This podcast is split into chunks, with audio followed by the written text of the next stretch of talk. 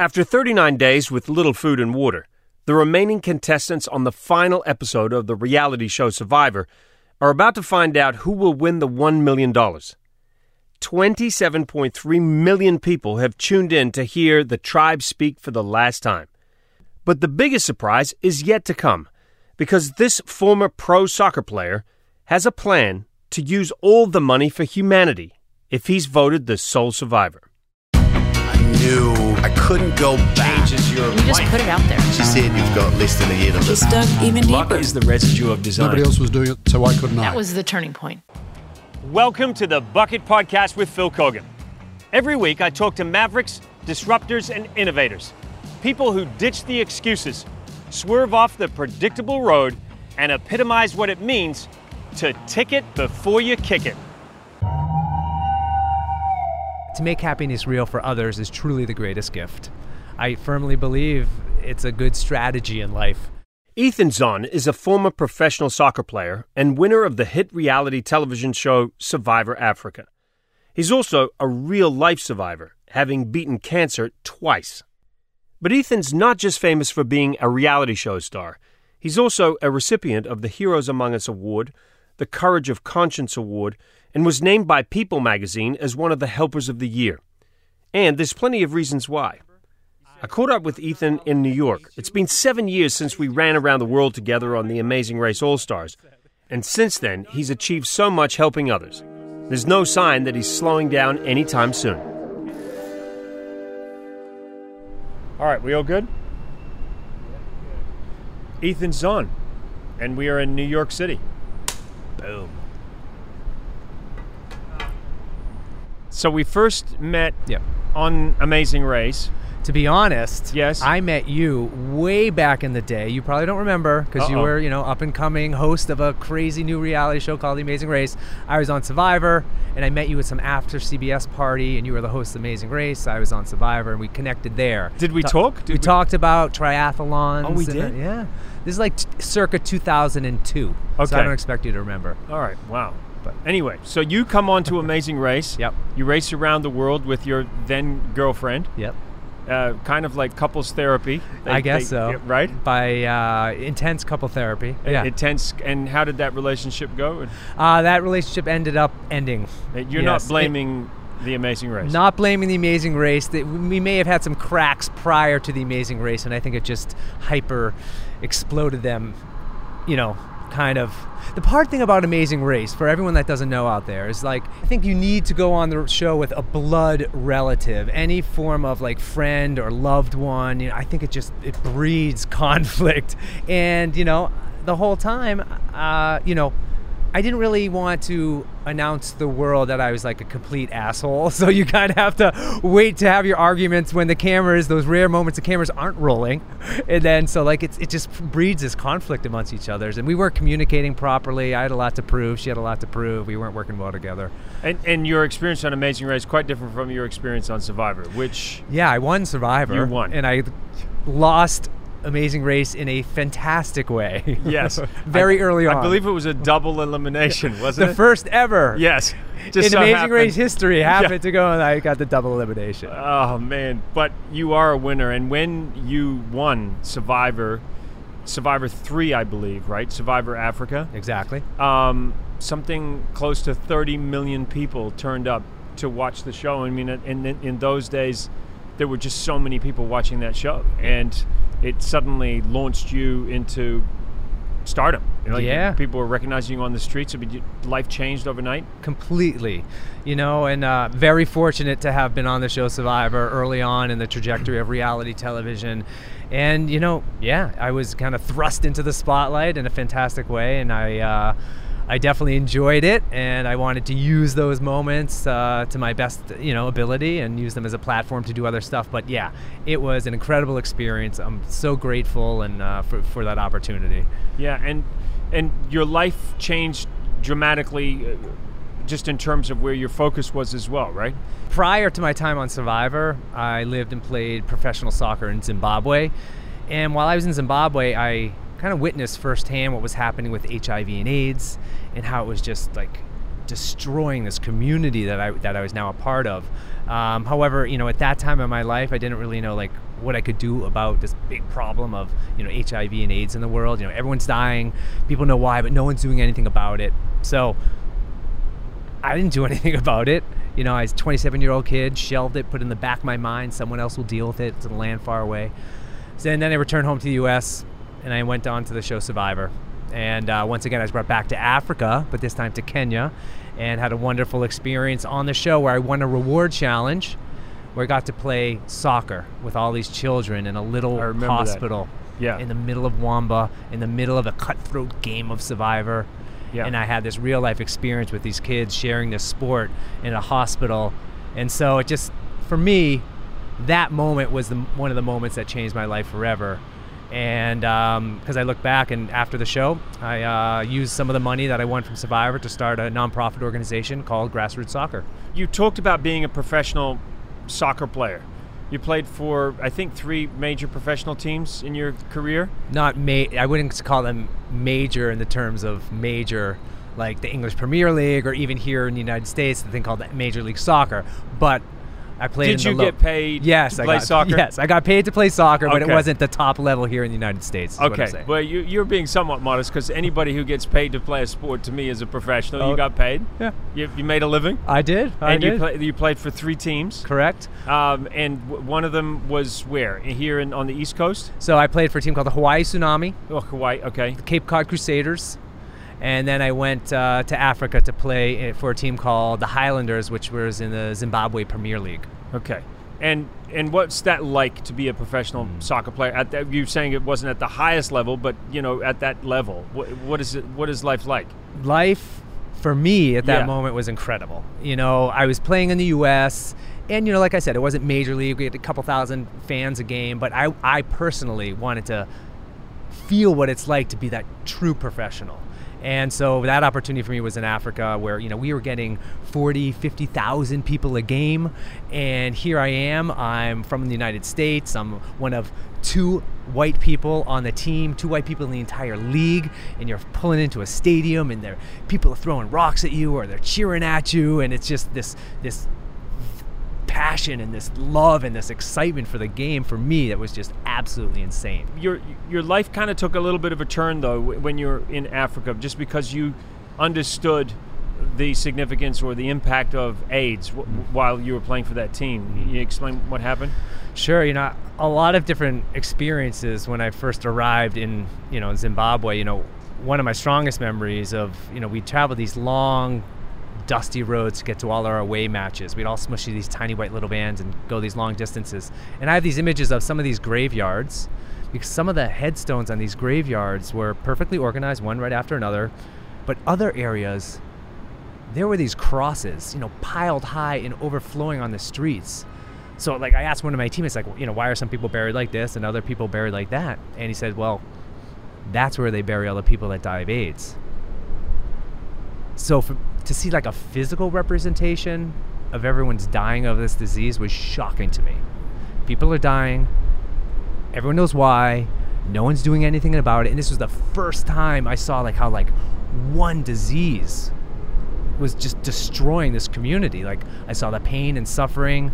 I had compassion for all these people touched by this disease, but you feel so helpless in those moments. Like like I said, what can you do? Like what can one person do? And So so what did you do? How did it change you? Just seeing that the impact.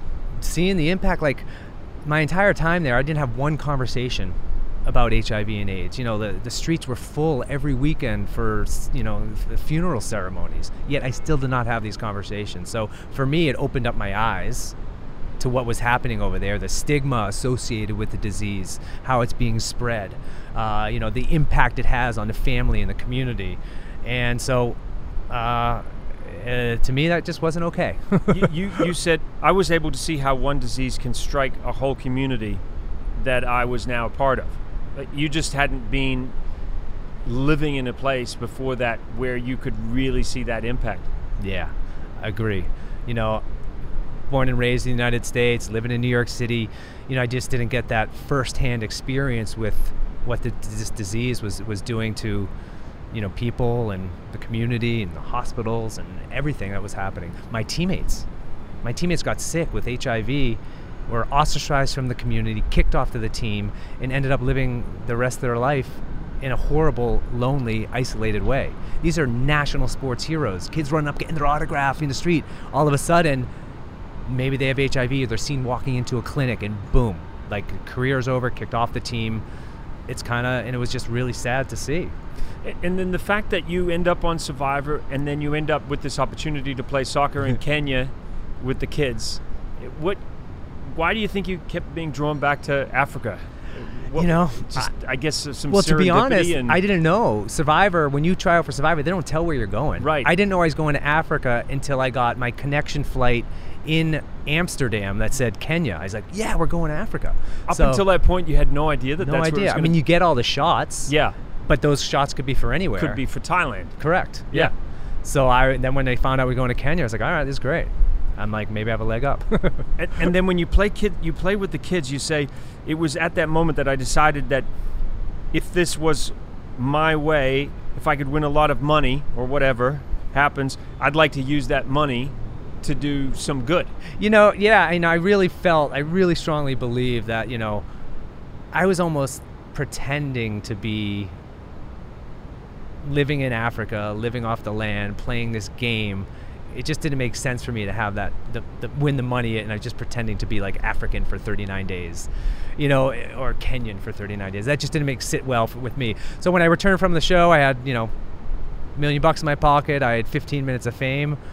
Which was up 10 years ago, Phil, just so you know. Oh, come on, people still know who you are. uh, but thank you for bringing it back. Yeah, yeah, of At least I'll be big on your website. Um, but yeah, anyway, so I met up with some soccer buddies of mine, and uh, we created uh, an organization called Grassroots Soccer. And what Grassroots Soccer is is we're an adolescent health organization that uses the power of soccer to educate, inspire, and mobilize communities to stop the spread of HIV and AIDS and to help young adolescents make healthier choices in life. And and now, how many years later are we? It's still going. How Still going. Uh, we So are 15 years. 15 years. I mean, this is such an inspirational thing that you're doing. And if people want to know more, if they want to be a part of it, if they also want to run with and for you and, and help support you, where do they go to find out about that? You can uh, check out the website grassrootssoccer.org. Yeah.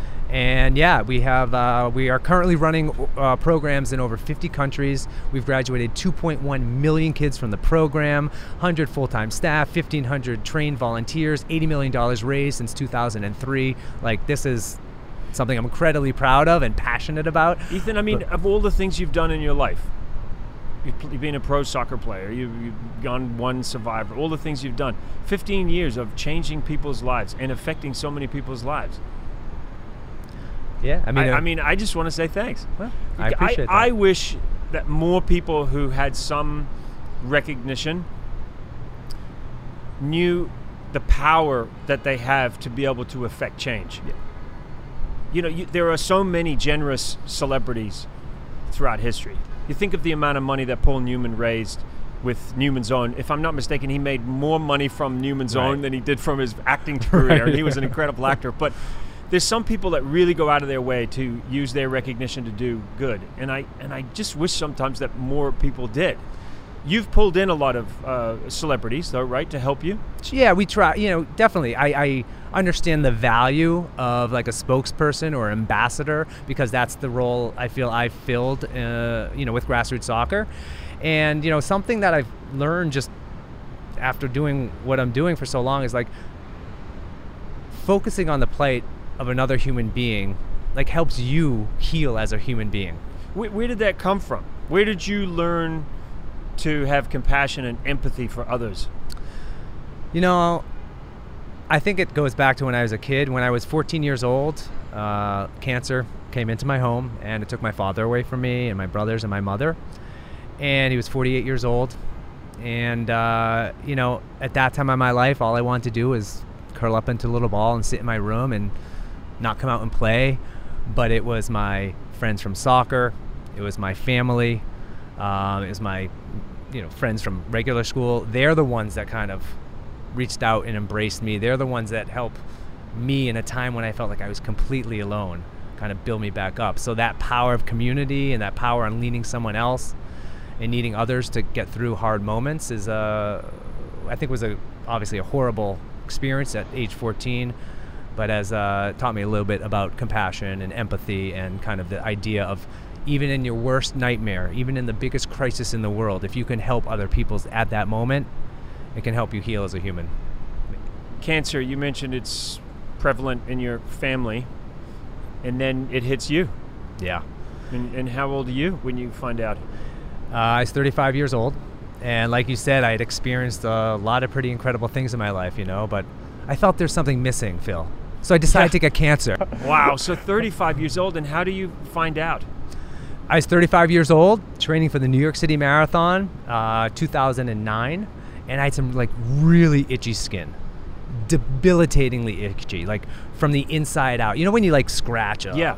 It, and it satiates a Yeah. mosquito bite. Like if no you get satiation. um, a poison ivy or poison oak, you know, where it's just like you want to get a razor blade and scratch it out. exactly. So that was entire my entire body like i- i- i- permeating from the inside out with no relief. So I tried every pill and cream and potion, lotion known to man. It wasn't until about four months of wondering what was going on inside my body did a swollen lymph node popped out of my neck, and they found a six centimeter by 12 centimeter mass in my chest. And I was diagnosed with a rare form of Hodgkin's lymphoma called CD20 positive Hodgkin's lymphoma. It's one of those you, you hear everybody say it like, oh, that's something that happens to other people, right? And then all of a sudden it's happening to you. And where does your mind go when you first hear the news? Is it a fatalistic kind of reaction, or is it screw this cancer, I'm going to fight it? Or how, how did you Uh, react first up? Well, for me, because of my experience early on with my dad, to me, cancer equaled death. My only connection to the disease was through my father, and he was dead. And uh, so I was incredibly scared, um, confused, uh, frustrated, and you know I, I didn't want to die. You know, um, and there's some pretty pretty dark days going through treatment. You know, like But but you you did keep a an interesting sense of humor about the whole thing throughout. You wrote you wrote to your friends. You said I got some bad news the other day. That's putting it mildly. uh, the doctor called and she said that the results of my one month follow up visit look worse than they ever did before. And you go, you've got to use all those bits of yourself that are pissed off and frustrated and annoyed. That's the stuff that will give you the power and hope to battle through it. So you you made up your mind. This cancer's not going to beat me. Yeah, I definitely did. I definitely took a, an athlete's mentality and I looked at this as a challenge and I wanted to use all those negative feelings that you just described and kind of turn them around and do something positive with them. And, uh, and that's kind of was my attitude during the time. Um, you know, I wanted to eliminate all stress from my life. I wanted to, you know, uh, do a, combination of Western and traditional medicines, and uh, you know, I just looked at it as a full-time job to get through this cancer. It, what was what was the reaction of all your your friends? Did people rally around you? Did you did you feel that instantly as soon as you sort of let it be known? I did. You know, I hadn't realized how um, selfless and compassionate people are out there. And listen, I'm in a, a unique situation where I've been in the public eye. So to kind of make your battle public, I was a little bit. I was a little bit nervous. You know, it's a really gross, ugly, disgusting time of one's life, and I didn't know what would happen if I opened up my life to complete strangers all over again, like I did in Survivor and I did an Amazing Race. You know, um, but that choice to go public, um, I think was one of the best decisions of my life, and just the, the support from everyone out there was uh, overwhelming. Nothing creates confidence and comfort more than knowing you're not facing a life challenge alone. And so to have the support of everyone was a blessing. Just knowing that you had this family history, you must in the back of your mind you're thinking, yeah, I'm going to fight it, but you, it's also in the back of your mind, right? Like Yeah. my family went through this, and I Yeah. lost family members. the fear associated with cancer, you know, not only so I, I, I you know, I did the whole chemotherapy, blah, blah, blah, it failed. And then I had what they call a stem cell transplant. That's kind of where they take all, they basically press reset on your body. They take Yeah. all your white blood cells, red blood cells, platelets out of your body, Yeah. and then they put new ones back in there. Um, and, you know, that was a really horrible. You're put in a bubble for 30 days. You're complete isolation. Um, you're pretty much brought down as close to death as possible, and then they fill you back up with healthy stem cells. And you know that that was a scary situation too. And that failed. you know, the doctors thought it was great and everything was happening. 20 months later, the cancer returned for a second time, and then you got to do it all over again. So in the time between my first diagnosis and my second diagnosis is when I participated in the Amazing Race. Wow. Yeah. And uh, when I got back from the Amazing Race is when I got re-diagnosed. No, it, I mean not saying it's your fault. No, no. So my relationship crumbled, and then I got cancer again. Oh my so God! thanks, buddy. Is that why we're here today? Because you're here to complain to me? my lawyer is in the room back there, so uh, Oh wow, what a journey! But What- but Ethan, the the thing I admire about you is that when you were diagnosed, you decided, okay, this is my chance to pick up a megaphone now and to speak to young people who are going through the hell that I'm going through. So you reached out. You wanted to reach out to others. I had a moment that actually helped me make the decision to go public. I was at my fourth chemotherapy treatment at Memorial Sloan Kettering, right up there. And I'm with my mom, and we walk up the stairs. We turn the corner. We walk into the waiting room of Sloan Kettering, and what punched me in the stomach, and what punches me in the stomach every single time is that the waiting room was full. We're like jam packed. And we sit there like strangers, yet we're so connected by this horrible disease. And my mom and I saw this woman sitting across from us, and she had a, is having a complete meltdown because her son had just been whisked away to start And his he was four years old or something, wasn't Yeah. he? This little boy. Yeah, little boy, a little older than four, four, and so, and we are paralyzed. No one's saying anything. We're all watching what's happening. So my mom, who was always there to comfort me, she she stood up. She walked over to this woman. She sat down. She put her arm around her. She goes, "That's my son over there. Uh, He's got cancer too, and it's gonna be okay." And they like shared that moment and that like warmth of another human being. And it was at that moment I was like, thought two things. One, like I'm so proud this is my mom, but two, it made me realize that reaching out and comforting others is something I need to be doing more of.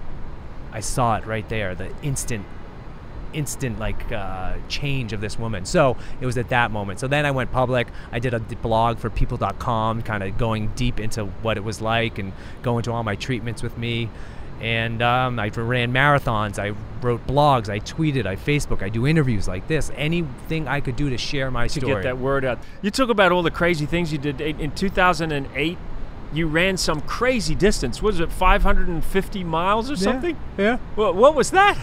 I mean, you know, I had to raise awareness for grassroots soccer and the wonderful work we're doing. So I dribbled a soccer ball 550 miles from Boston, Massachusetts to Washington, D.C., and to raise awareness the whole route. You know, we, we had clinics and speeches and appearances and soccer games and everything all along the route. It was pretty fun. How how have you blended these two causes in your life? You know, grassroots soccer, 15 years it's been going now, and then also being a voice for cancer mm-hmm. Uh, and and and cancer treatment and, and wanting to help other people with cancer. Yeah.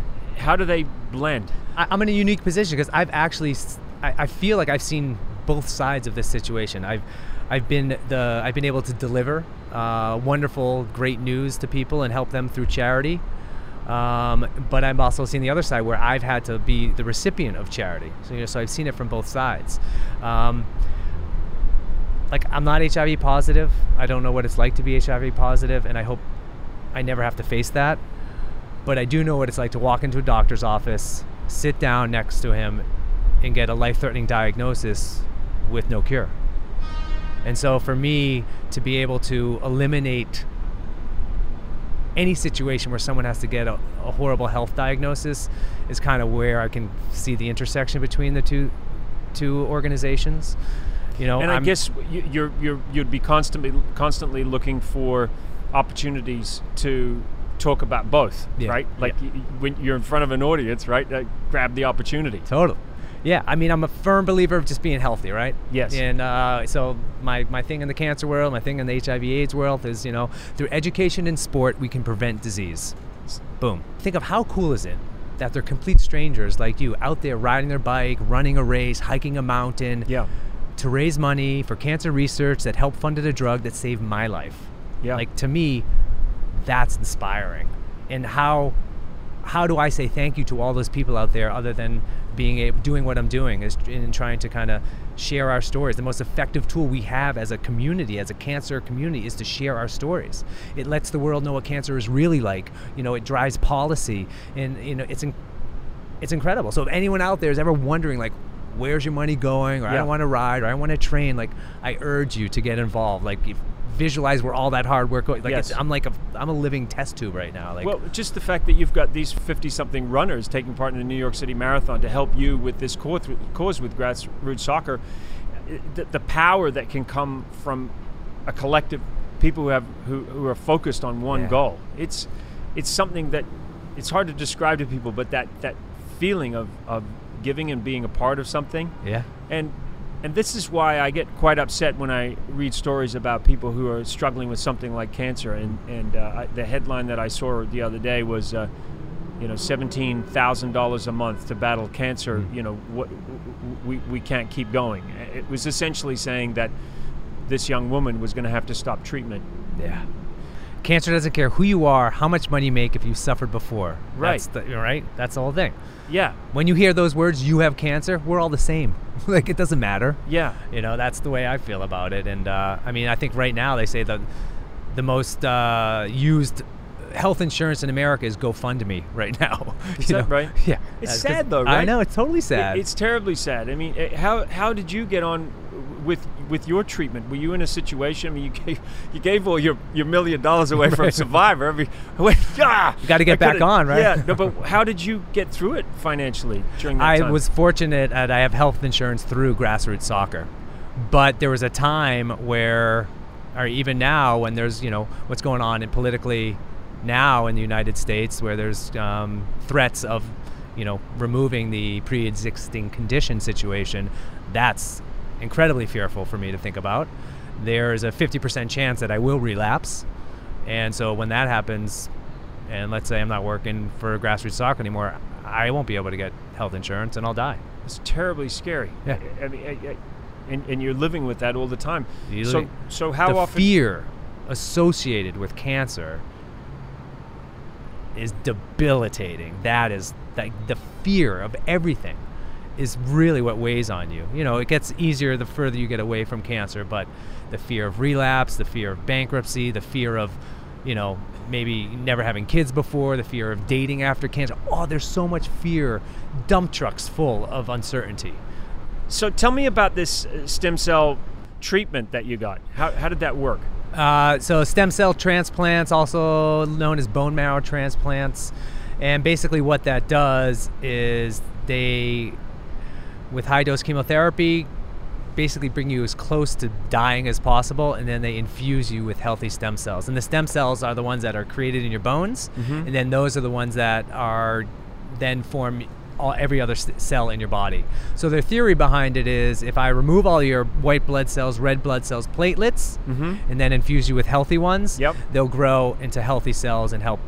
You know, then you, the cancer is out so of your body. So they take them them out of your body and then pull them back in. Yeah, so there's two types of transplants. One's called an autologous stem cell transplant, where you use your body's own stem cells. Right. So they removed my stem cells, they cleaned them up, they put them back in. That didn't work for me. Okay. Uh, so Plan B was a um, an allogeneic stem cell transplant. That's where you use a donor. And so, lucky for me, my brother Lee was the donor. And uh, And how do they get them out of the bone marrow? Is it? so my brother basically, it's like giving blood. You basically sit there for about three hours. They take the blood out. They literally put it through like a weird centrifuge machine, put it back in your body, and they remove the stem cells from that. Wow. So my brother was giving stem cells while I was up in the hospital room, and then when they were ready, they just put them in my body, and then uh, God, hopefully it must change the relationship you have with your brother. I mean, I'm not, I'm not even joking here, right? The idea that your brother was able to help you. Yeah, definitely. I mean, I'm a chiropractor now because he's a chiropractor. I walk on my tippy toes, you know.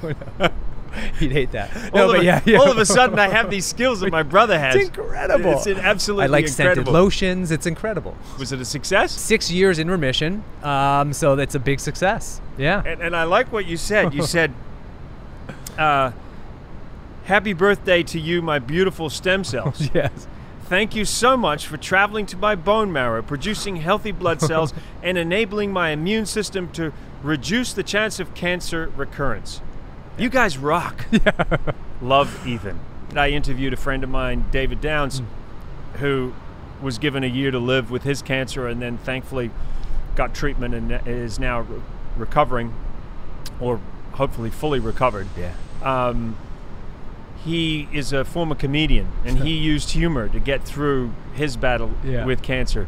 But I have noticed that a lot of people with cancer do tend to develop a sense of humor, Yeah. and I'm guessing it's kind of like you're just in such a dire situation that you got to try to find the funnier side of things. Like he told this hysterical story Yeah. about losing all his pubic hair, Yeah. and he went to work and he was walking and he had boxes on that day, and he left a trail of pubic hair at work.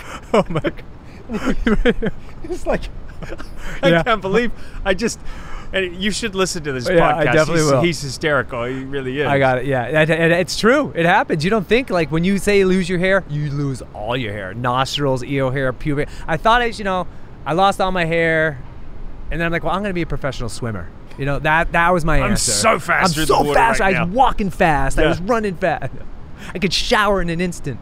Yeah, it, it it is something though where I guess at some point you just gotta laugh because what else are you gonna do? Right? You gotta laugh to the point you cry or Bucket with an F. That's Yes. what you got to do. and and you know the reason I was so keen to talk to you is because you really epitomize to me what it means to tick it before you kick it. I mean, you're one of these people that decided I'm not going to get knocked down. I'm going to get up. I'm going to Yeah. go stronger. I mean, you you had cancer. You got up. You ran the New York Marathon, and you said, "What did you say about that? Do you remember?"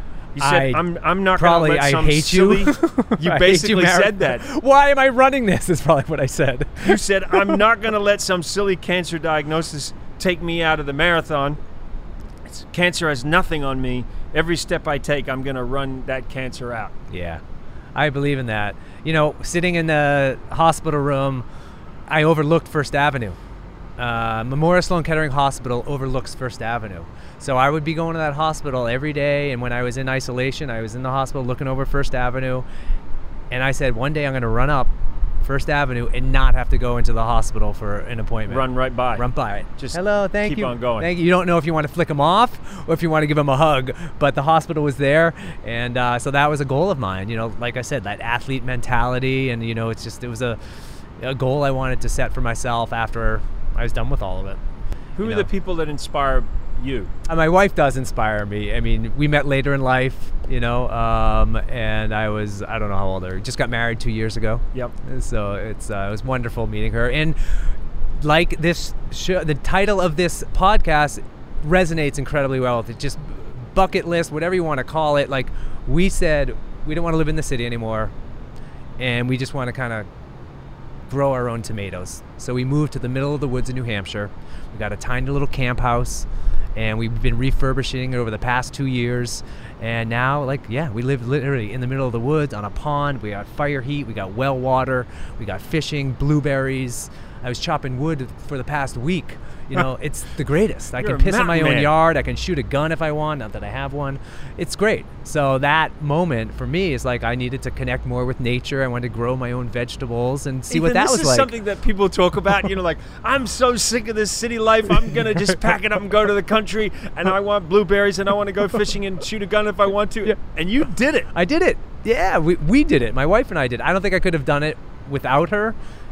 You know, we're a lot. We're together a lot in this small place, so you need to. You need to have someone a little bit of cabin fever. Yeah, okay. we have two adorable little cats, which makes it a little bit more comfortable. So Lucy and Griffin is, are my saviors. What brought you to this, to the decision to just pack it up and go to the country?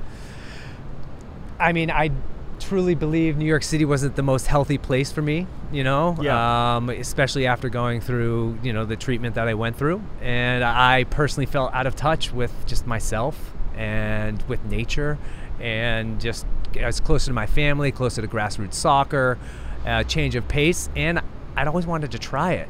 You know, we do Survivor, we do Amazing Race. I did Fear Factor. You know, I did Oh, all you these. did Fear Factor? I I did didn't Fear. Factor. Yeah, Okay. yeah.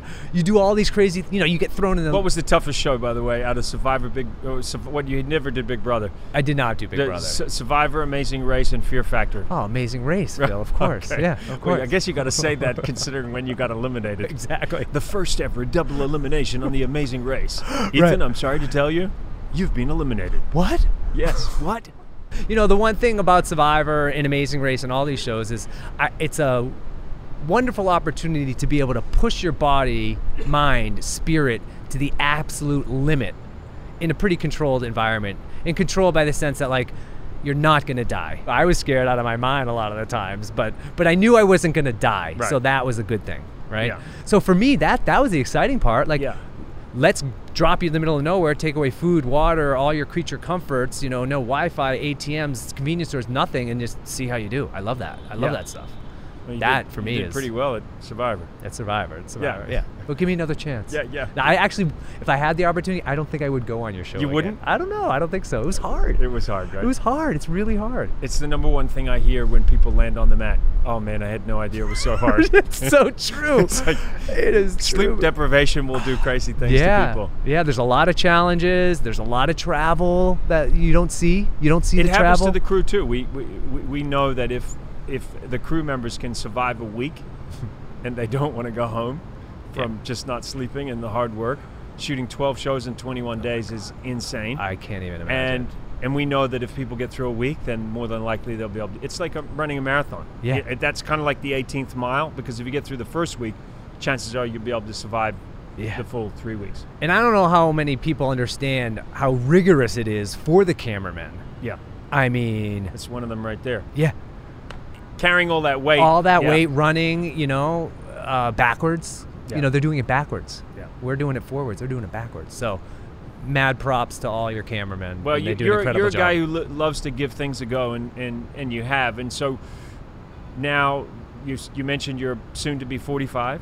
yeah. Uh, soon to be 45. what are your your goals? What, what, what are the apart from living out in the woods and growing the best blueberries in the world? what what what are, what are the things that you've got on your your bucket list? Oh, so many, Phil. So many. Yeah. Um, you know, on my bucket list, you know, I'm a, I, a big fan of travel. Yep. I really love You've traveling. been to 60 countries, you said. Over 60 countries That's I've good. traveled to. Very lucky, you know, thanks to you as well. Uh, I'd like to see more of the world. Yep. You know, I really do. I want to see more of the world. I love it. I love it, immersing myself in other people's c- cultures and just seeing what that's like. And, um, you know, I kind of live by the motto these days by, you know, never let a crisis go to waste because it's an opportunity to do some really important things. So I think That's uh, a great quote. Say that again. never let a crisis go to waste because it's an opportunity to do some really important things. That's an awesome quote. One of my other favorite ones is from my dad, and he said, uh, To make happiness real for others is truly the greatest gift. I firmly believe it's a good strategy in life. You know, to do that. And it gets back to what we are talking earlier, you know, focusing on other people just kind of helps you heal as a human being. And I think that's important too. I love what your wife Lisa and you did for your honeymoon. Yeah. You you Oh. didn't have like some kind of ordinary honeymoon. It was We had a charitable honeymoon. what is a charitable honeymoon? I don't know. We kind of invented it, I think, or we think we thought we invented it. I'd like to think I invented it. No, I didn't invent it. But you know, I don't know. We felt like uh, we got so much love and adoration and uh, uh, attention during our wedding. We just kind of wanted to give back, and so instead of going and sitting on a beach, we're not beach people. Like I don't sit mai tais. I'm like, you know, we wanted to do a charitable honeymoon, so we went to Greece and we volunteered in a Syrian refugee camp for two weeks. And while we were there, we wanted to do a flash fundraiser. And so we raised $46,000 in 24 hours. And we literally took that money and bought all sorts of gear and clothes and soccer equipment and food for these refugees. And we delivered to them in the refugee camp what an extraordinary thing to do.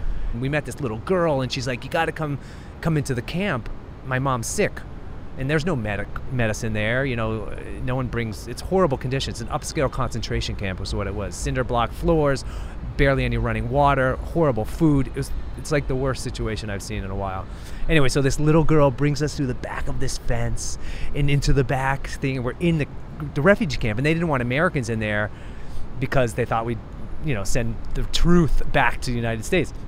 So we're hiding in this tent. The cops are running around looking for us. They heard we were in there. My wife's rocking in the tent. She's like freaked out of her mind. They're hiding our shoes under the tent. Finally, the cops leaves. We leave. We get out safely.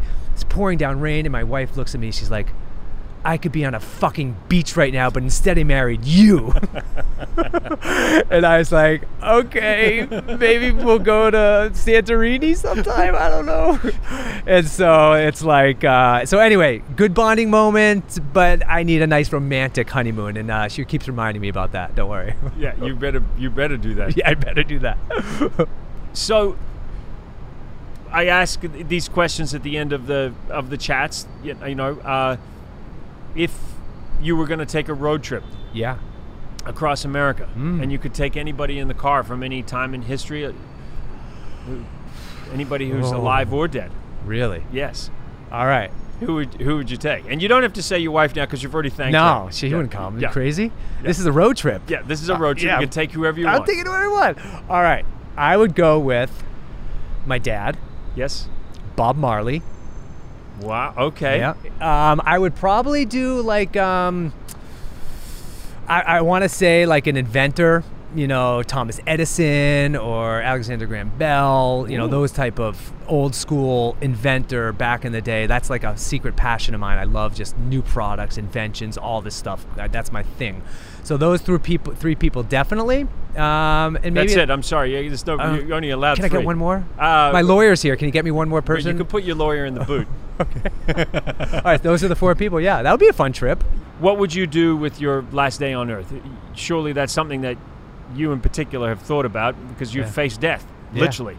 For me, I actually did have to think about this stuff. Like I planned out my whole funeral. Like I've definitely thought about my final days on this planet. For a young man to be planning out his own funeral, that's no joke. That's No joke. And uh, for me, it's simple. Like I just would want to be around my family. I want to be around my wife, my mom, my two brothers, all their kids, and just uh, be in peace at that moment. Yeah. Yeah. I like that. The Thank you. simplicity of it. Thanks. You're an awesome dude. Thanks, bud. And uh, but it's been an honor for me, Yeah. like I said, to be here, and I think it's pretty cool that you know stay connected and I'm able to share my story. Yeah. Um, let's let's help each other help others. Yeah, You know, exactly. because I know this is going to help other people. Totally. And uh, you know, whatever you're doing, if there's any way that I can help in some way, like let people know what you're doing and share the word. And thanks for my grassroots soccer T-shirt. Yes, you can wear that next November when you run the New York City Marathon for I'm- grassroots soccer, right? I really- I have it on tape, just so you know. I- tape, tape, tape, tape. I It's- you am said thinking about Uh, the New York Marathon. I really am. You heard it here first. greatest marathon on earth, I, I reckon. You can watch this podcast online at philkeoghan.com and let me know what's on your bucket list. You never know, you might be my next guest. Don't forget, tick it before you kick it.